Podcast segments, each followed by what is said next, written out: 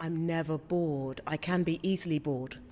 Um, and so I need to Are be. you bored now? no, no, I'm not. Jolly good. Jolly she, good. she nods off What a relief. Because there's no money in this. There's no money in content. There really isn't. no, but you know, it, uh, I think I'm very lucky to be doing a, a job where I'm constantly having to, to think and learn something new and, and, and understand something else or understand another point of view with different productions and different uh, casts and things. Um, and so it keeps me interested. And I think as soon as you stop being interested in a job, then I think you've got to stop doing that job and find something else, quite frankly. Okay. Um, okay. no, Thank you very much. true. No, it's absolutely true. We are in the foyer of the London Coliseum, uh, which is the home of English National Opera. And I'm here uh, because I've been contracted to sing the title role of Verdi's Luisa Miller. And we open on the 12th of February, so it's next week, coming up very soon. Um, yes, I can't remember. What else did you Your name. my name. Oh, yes, and my name is Elizabeth Llewellyn. You see, there's some bits of information. Yeah, This episode of the Thoroughly Good Classical Music Podcast features soprano Elizabeth Llewellyn, who plays the title role in Verdi's opera Luisa Miller in the ENO production of the work that runs from the 12th of February 2020. When I finished the recording of this interview at English National Opera, I walked away from the Coliseum in London thinking that our conversation hadn't really covered all the points it needed to. I was disappointed. More than that, actually, I was on edge because the thing is that, like it or not, admit it or not, we all of us compare ourselves to others. The classical music world is a small place. The opera world, I imagine, is a little bit bigger, but not that much bigger, and everyone wants to leave their mark. We're all sharing the space amongst performers and audience, and if it's not very big, then there's not very much elbow room, and that means all of us, performers, journalists, PRs, everyone involved in the process, we're all, whether we like it or not, comparing ourselves with one another. Everything then has to be the very best it can be all of the time. We we have to be. All this is important because when I sat down to listen to what Elizabeth had said in our conversation before publishing it today, I realised that she worked from an entirely different perspective. Cue a helpful analogy. An opera cast can't all be made up of the same voices, otherwise, there wouldn't be an opera. In other words, comparing yourself is a waste of time. That perspective is rooted in the story of Elizabeth's career. It's a story that she doesn't necessarily want to tell much more of than she has already. The focus should, of course, be on her as a performer, but it is that previous experience which I think reveals itself as the enviable work ethic she brings to ENO. The two things aren't separate. You'll discover what I mean around 20 minutes into the episode. This reminds me of a similar conversation with another podcast interviewee earlier the same day. A conversation that touched on fear some artists have about whether striving to be relatable to the audience risks damaging the aura that surrounds performance and performers. Personally, I don't think it does, so long as being relatable is done in an authentic way. There's warmth and energy to Elizabeth's voice. There's inspiration too. She speaks with clarity and passion. She has a growth mindset. She exudes determination. And she sees opportunity to develop others when she identifies mediocrity. And that's something to be around, even for 35 minutes, because if that's what she gives in conversation, what does she give on stage? If you're looking for the synopsis of Verdi's Luisa Miller, you will have to wait until the end. Elizabeth makes a valiant attempt to condense a lot of detail into two and a half minutes. Spoiler, there's quite a lot of death at the end. Can you just tell me three surprising things about you, please? Uh, surprising things about me. Um, oh gosh, that's really hard. Isn't it? Oh, it really is really hard. Um, uh, oh, I like I like doing. This sounds a bit dodgy, so I'll preface it. This sound, bed boogies. Have you ever done that? I'm unaware of bed boogies. Okay, in bed, you don't want to get up and use your legs, but something's come on the radio that you want to dance to, and so you just dance on your back in bed. I've got to tell you, you are the only one who does that. Okay, So no, that's two. fine. My Number brother would say the same. Number two, I almost got to be on stage with Prince when he had his his residency at the O2. Check me out. Like- How yeah, cool am bed I? boogie, whatever. okay. And then he changed his set. I was literally this far away from, you know, I'd gotten, well, my friend had gotten VIP tickets, and we were, we, uh, someone in his entourage had sort of said, Oh, would you like to get on stage with Prince? I was like, huh, it's, the, it's the Pope Catholic.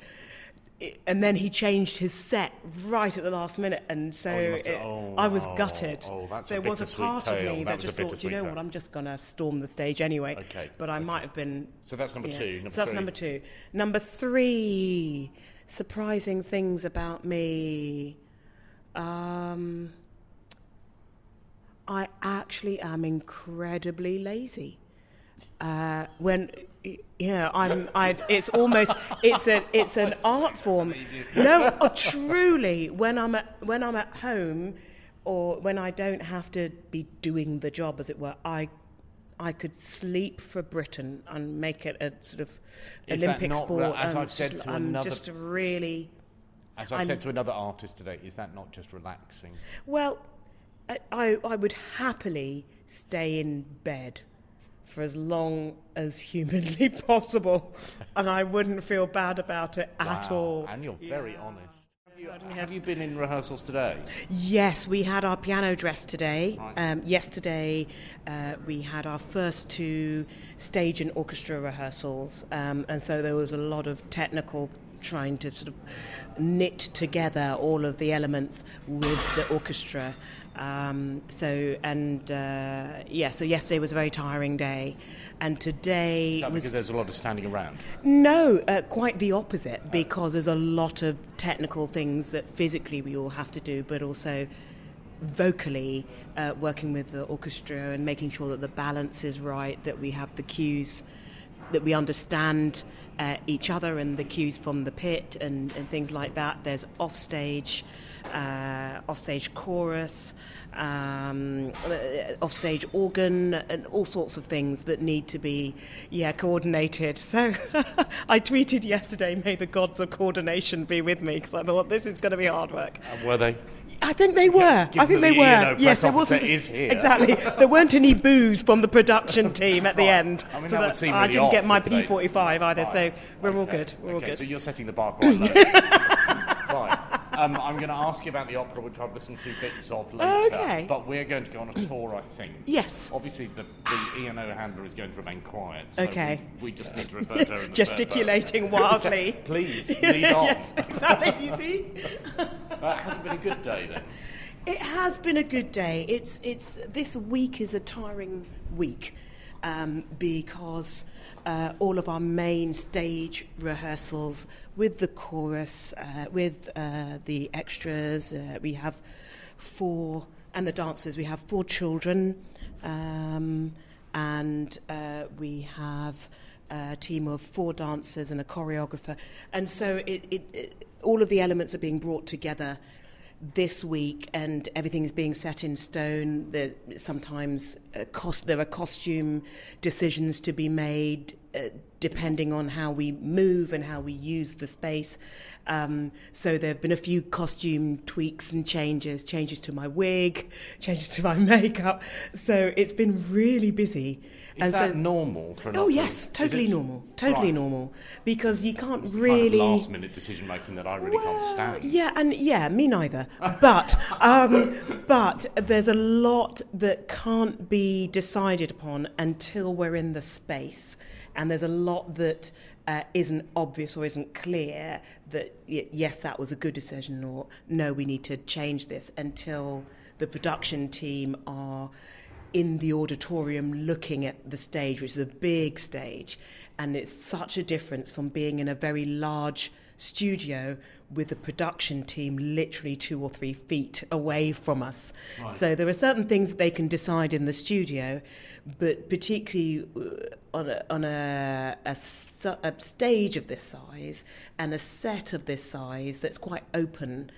Um, there are lots of sort of uh, visual, lots of pictures and scenes that they can't absolutely nail down until they can see it. Um, and it may be even just the mix of colours in, in the costumes.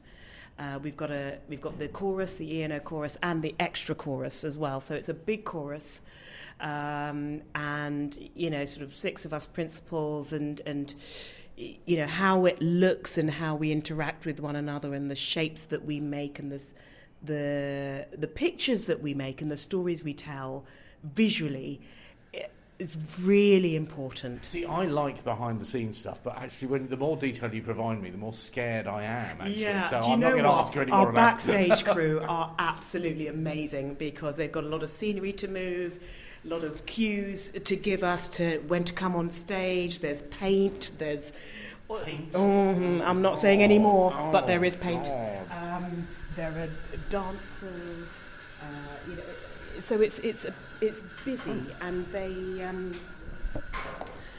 uh, you know, the backstage crew are fabulous in sort of uh, coordinating all of that in with very good humour. They work very long hours, so they're before we are, and they're there well after we leave. So You, you clearly love this. You clearly love being here. I mean, I don't know you at all. This is the first time that we've met, but I get the impression that you get a real buzz from this. Well, I, I have a lot of love for the people that work here. Um, it's where I made my operatic debut on that stage, and a, a lot of, particularly the backstage crew, the music uh, team, and the admin team. A, a, lot of people I, I know from then. Right. Um, and, you know, I, I really do believe they are the best in the business, and they work so hard, and they do it with a smile on their face, and if they can help you you know, as a as a soloist, when you've got 101 things to think of, then they they will help, and they you know it, it really is a team effort, and so So you've that nailed doesn't- backstage crew. You've got the backstage Yeah. crew on, on side. Shout out to the backstage really crew. Exactly. Okay. Yeah. Just where are we? Go- are we going? Are we heading somewhere? And do you have somewhere in mind?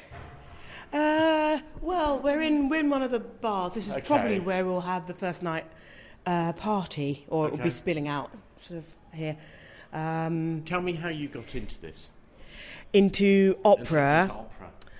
Um, I think I've heard a story. you probably have, so I'm going to keep it really brief. Okay. Um, well, I'm not saying that it should be brief. No, like no, it's, it's not that I'm bored of the story, but I, I've, tell, I've told it a lot. Um, eh, yeah, I got into opera really uh, uh, from school. Uh, we had a lot of music at school. I played the violin, played the piano, and around about the age of 16, I started singing. Uh, I got given singing lessons by a head teacher, and uh, or she paid for singing lessons, and I had singing lessons for about a year and a half. And during that time, I decided I wanted to go to music college, and my singing teacher had said, "Well, you know, you should go to the Northern in the 90s. It was the place to, for opera singers and people like Christine Rice and Ashley Holland and Sara Fulgoni and all of that. So they you were went all, to the Royal Northern around about the same time that I went to university. Yeah. In the in the 90s, in the early 90s. Uh, yes. Yeah, 91 yeah. to 94. Yes. 91 to 95. So we're basically the same age. Yes, we you are. You are looking really good on it. Got to say, you're looking really, really Thank good Christ for makeup. exactly. I don't believe that for a moment. I don't believe it. no, I, it's, no, I'm very lucky actually. I, do, I don't look my age, and so it means that I can still play someone's daughter. Right. Um, and uh, you You know, didn't, you didn't go into opera initially. Uh, am I right in thinking- well, I studied I studied at music college, and then I had to stop because I was ill. This is the boring bit that I don't know, like to tell all Okay. over and over and again. But basically, I stopped singing for about ten years, and then came back to it almost by accident, and and that was round about the time I became a you know young artist here. It's just after being in Glyndebourne Chorus and Opera Studio and doing opera works and things like that. You moved from the chorus to playing a lead role. Pretty much. Right. Pretty much. So I was in the Glyndebourne Chorus in 2009. Uh, I got offered that sort of uh, January of 2009, started April 2009. Two weeks later, was notified that I got uh, offered a place in at the National Opera Studio Yep. and the, to start that September. So I didn't go on and do the tour, which is usually what you do at Glyndebourne. You do the festival and you do the tour in the autumn. So I didn't do the tour, went to the opera studio, and by that December, I was offered Mimi for the following year here. Wow. Yeah. So it happened really quickly, um, and it's kind of continued to happen very quickly. What was the experience like of it happening really quickly? Do you recall what the what the emotion was? What the what the was it like? This is um, quite normal, or I can't really imagine. I can't well, really believe that it's happened to me. Well, or if if you if it's never, I don't know. I mean, some people will feel when big things like ha- that happen to them, they'll sort of think exactly what you've just yes. said. Oh, I can't believe it's happened to me. It sounds like a glittering transition. Yeah, but for me, it was right. Okay, you've got the opportunity. Right, just get on with it. Just get on with it. That's what you've got. You know, and I was in my 30s, and so you, you probably know from competitions and bursaries, and you know, singers generally are like in their 20s. Yes.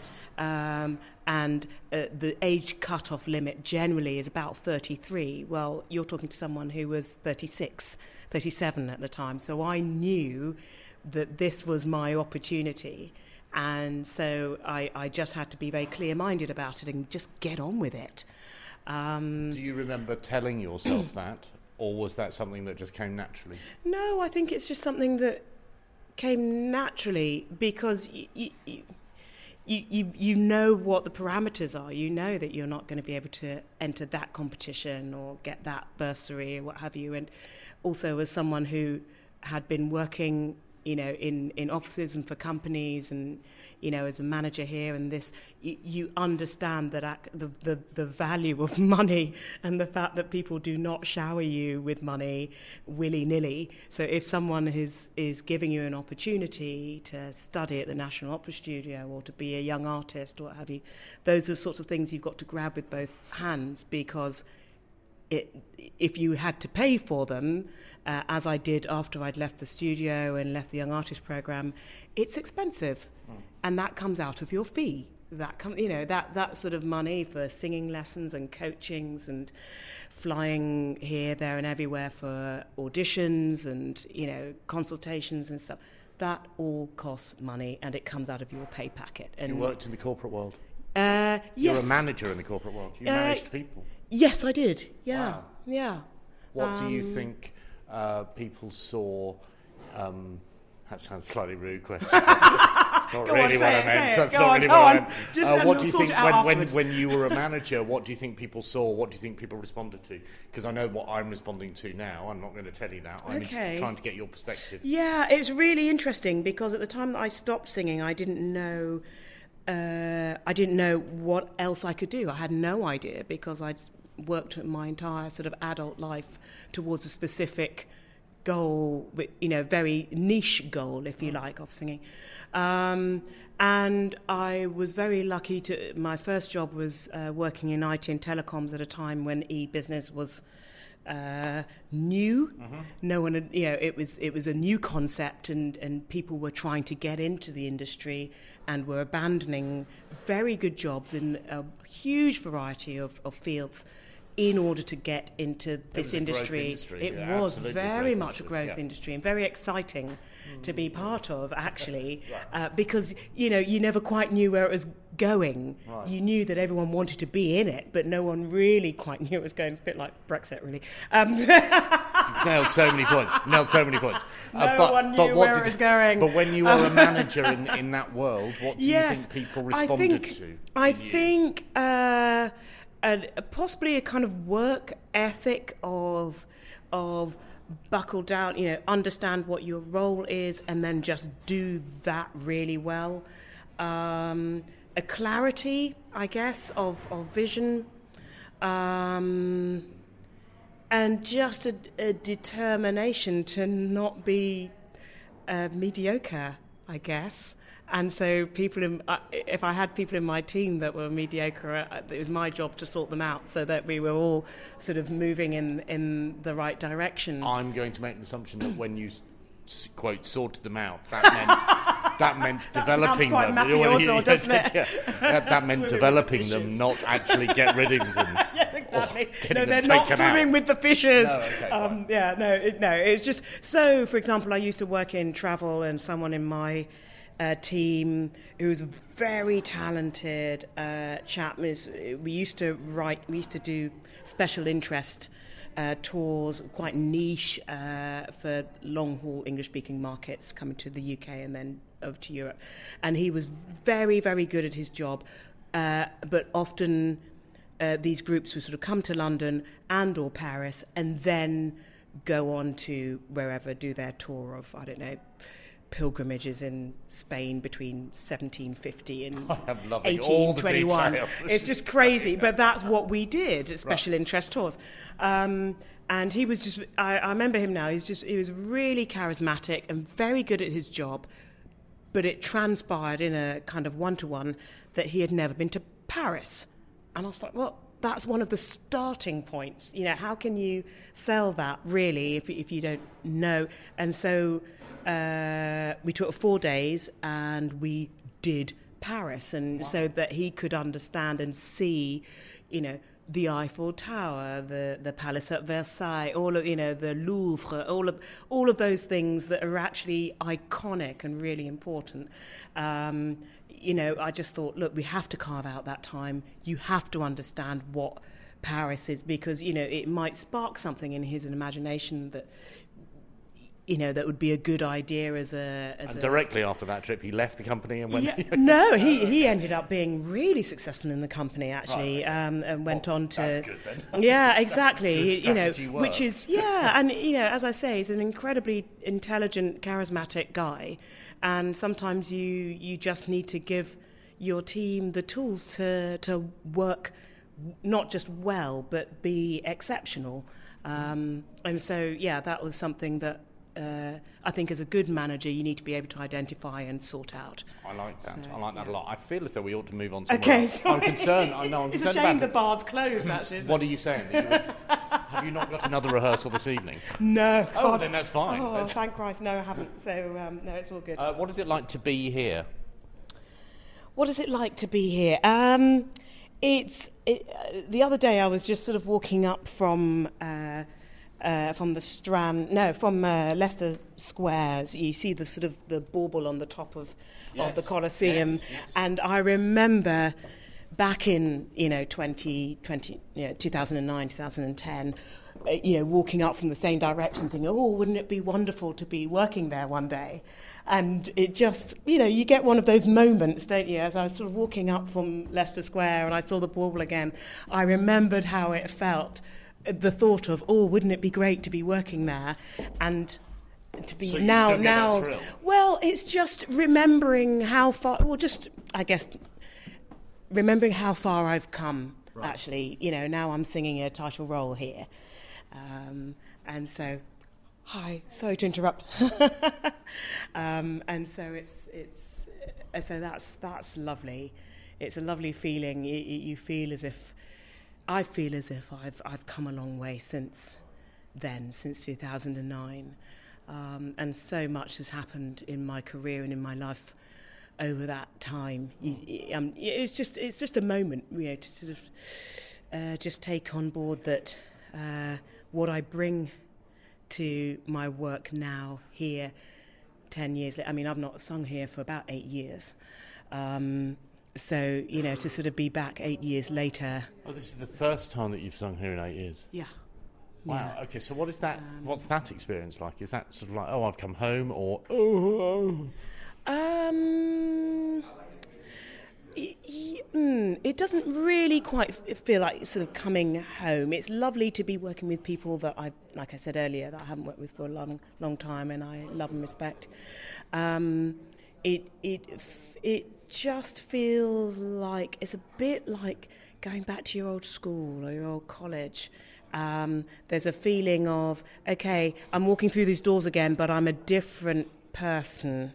Okay, that's what I was thinking. Uh, you know, and, and so and so there's a that's, a, that's it's it's quite a nice moment to just sort of weigh up how that feels.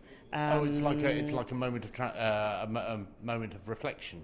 I it guess, provides yes. a moment of reflection. Yes, it does. Right. Yes, okay. exactly that. Yeah, um, and so it, it's it's and that's good. And I think the artist that I am now and the repertoire that I'm singing now, uh, someone reminded me yesterday. Uh, I didn't sound like that eight years ago. Um, I did. I wasn't singing this rep eight years ago, and so um, it's. Uh, I, I guess I come back much more confident in myself. And, you know, at the time I was very much at the beginning of my career. This it feels a bit more grounded because I, I know and understand how my voice works and what I sound best in and, and uh, how I uh, behave on the stage and um, you know what I what I bring to my role that is different from everyone else in the cast. And so, all of those sort of insecurities sometimes that you, you're assailed with at the beginning of your career oh, that person's got a better voice, that person's got a bigger voice, that person's got more experience. They're, they're less now because you think, well, actually, my role and the way I play it and uh, the, the way it's written is different from Walter's role or Rodolfo or Federica.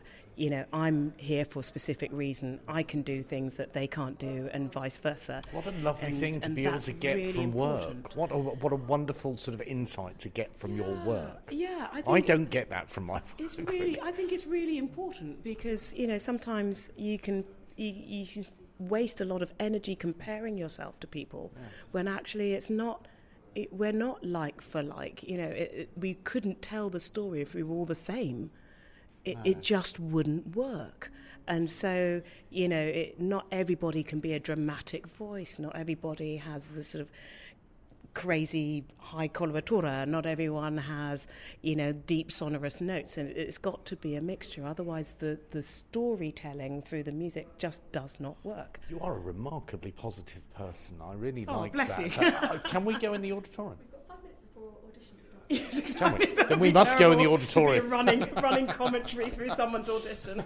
yes. Yeah, you're not so positive now, are you? hate you. They would just hate you. Can you can you give us a, a, a, massive wave or jump up and down when we need to? Sure. You're clearly never going to speak. um, whilst we're here, yeah, I need a synopsis of the opera. okay. Given that you're playing the title role, you but should. Given know. that I should know, I should know. Right here we go. Um, Louisa is a a quite a religious young lady, but she's quite inexperienced. She's you know, and, and she's uh, I wouldn't say quite naive, but you know, she's quite sheltered by her father, single parent. Um, they're working class. She falls in love with uh, someone who she believes is also working class and the best of all men. Um, uh, they very quickly discover that actually he's the son of the local count, Walter, and his name is not Carlo, it's Rodolfo. Um, and so the whole relationship is over before it's begun because of the class difference between them, uh, between these two families. Uh, both fathers have um, issues with their children. Uh, and uh, in this production, it's played out in a particular way. Um, but uh, the reason uh, Rodolfo's father has a real problem is that he wants his son to make a, a marriage of convenience in order to uh, uh, uh lay his hands on sort of more power by marrying the mezzo, Federica. Um, Federica is in love with Rodolfo. He doesn't return her affections. Um, and it all comes to a head where Walter helped by his right hand man, Wurm, um, uh, hatches a plan to split up Louisa and Rodolfo so that Rodolfo will make this, this marriage. Um, and Wurm, because he's in love with, with Louisa, says, Well, I'll tell you what, I'll, I'll, I'll force her to write, you know, arrest her father and force her, therefore, put her under pressure to write a letter to say she never loved Rodolfo, she's in love with Wurm, we can present this to the princess, and it will all end up beautifully. That's what they do. Uh, uh, but uh, long story short, Rodolfo doesn't marry uh, the princess. He's racked with, uh, with jealousy, mm. um, having read this letter from Wurm, and. Um, he decides uh, uh, to catch up with Louisa before she manages to free her father and, and uh, disappear. Um, and he poisons her and then asks her, Did you write this letter for Wurm? He's a lovely chap, isn't he? Um, and so, yeah, and so, um, uh, and so he is also poisoned himself. So they basically both die. Um, sorry for any spoilers. Sorry no, if anyone's listening to this. Um, they basically both die, and both fathers are then left alive. It's a bit like Romeo and Juliet, but worse. Um, both fathers are left alive, seeing that they've basically destroyed their children through their own uh, views of, of the world and what's most important. What do you love about it? the music is it, the music is extraordinary. It starts off sounding like a Donizetti Yes, opera, yes. completely. Yes. Uh, you know, my first aria and the duet, and you think, hey, we're in Donizetti land. And then as things be, you know begin to go wrong, it begins to become more recognisably Verdi, the Verdi that we know in Traviata and Rigoletto and um, Otello. And so it's quite exciting to almost to sort of see that uh, almost stylistic transition. Uh, was that a as things- stylistic decision on his part? Do you know? I don't know. I don't know. But, you know, where Luisa Miller stands in his sort of output is at that middle point. Right. Uh, so after that point, uh, he, he writes all of those operas and he revises Macbeth and he revises Don Carlo a few times and things. And, uh, you know, so it is really at that point, it's sort of after in Massa, Massanadieri, um, it's after. Uh, is it? I think it's after Simon Boccanegra, around about the sort of same sort of time. But it really is that middle, a kind of. If you were going to draw a line in his output, Luisa Miller would be on that line. So it is really, it's quite interesting. People that know more Verdi operas than I do are saying, "Oh, that sounds like." Well, oh, that, that, that, that like. is what surprised me when I Yes. first listened to it. Yeah. Uh, Donizetti or even Rossini. Yes. Uh, and it almost seemed quite light. I obviously Yes. hadn't got to the second act. Had I bothered to get to the second act, then I, I would have heard a bit of a change, obviously. You've been listening to the Thoroughly Good Classical Music Podcast, available on Spotify and Audioboom. To get in touch, please tweet at Thoroughly Good. You can also follow Thoroughly Good on Facebook and read the blog at thoroughlygood.me.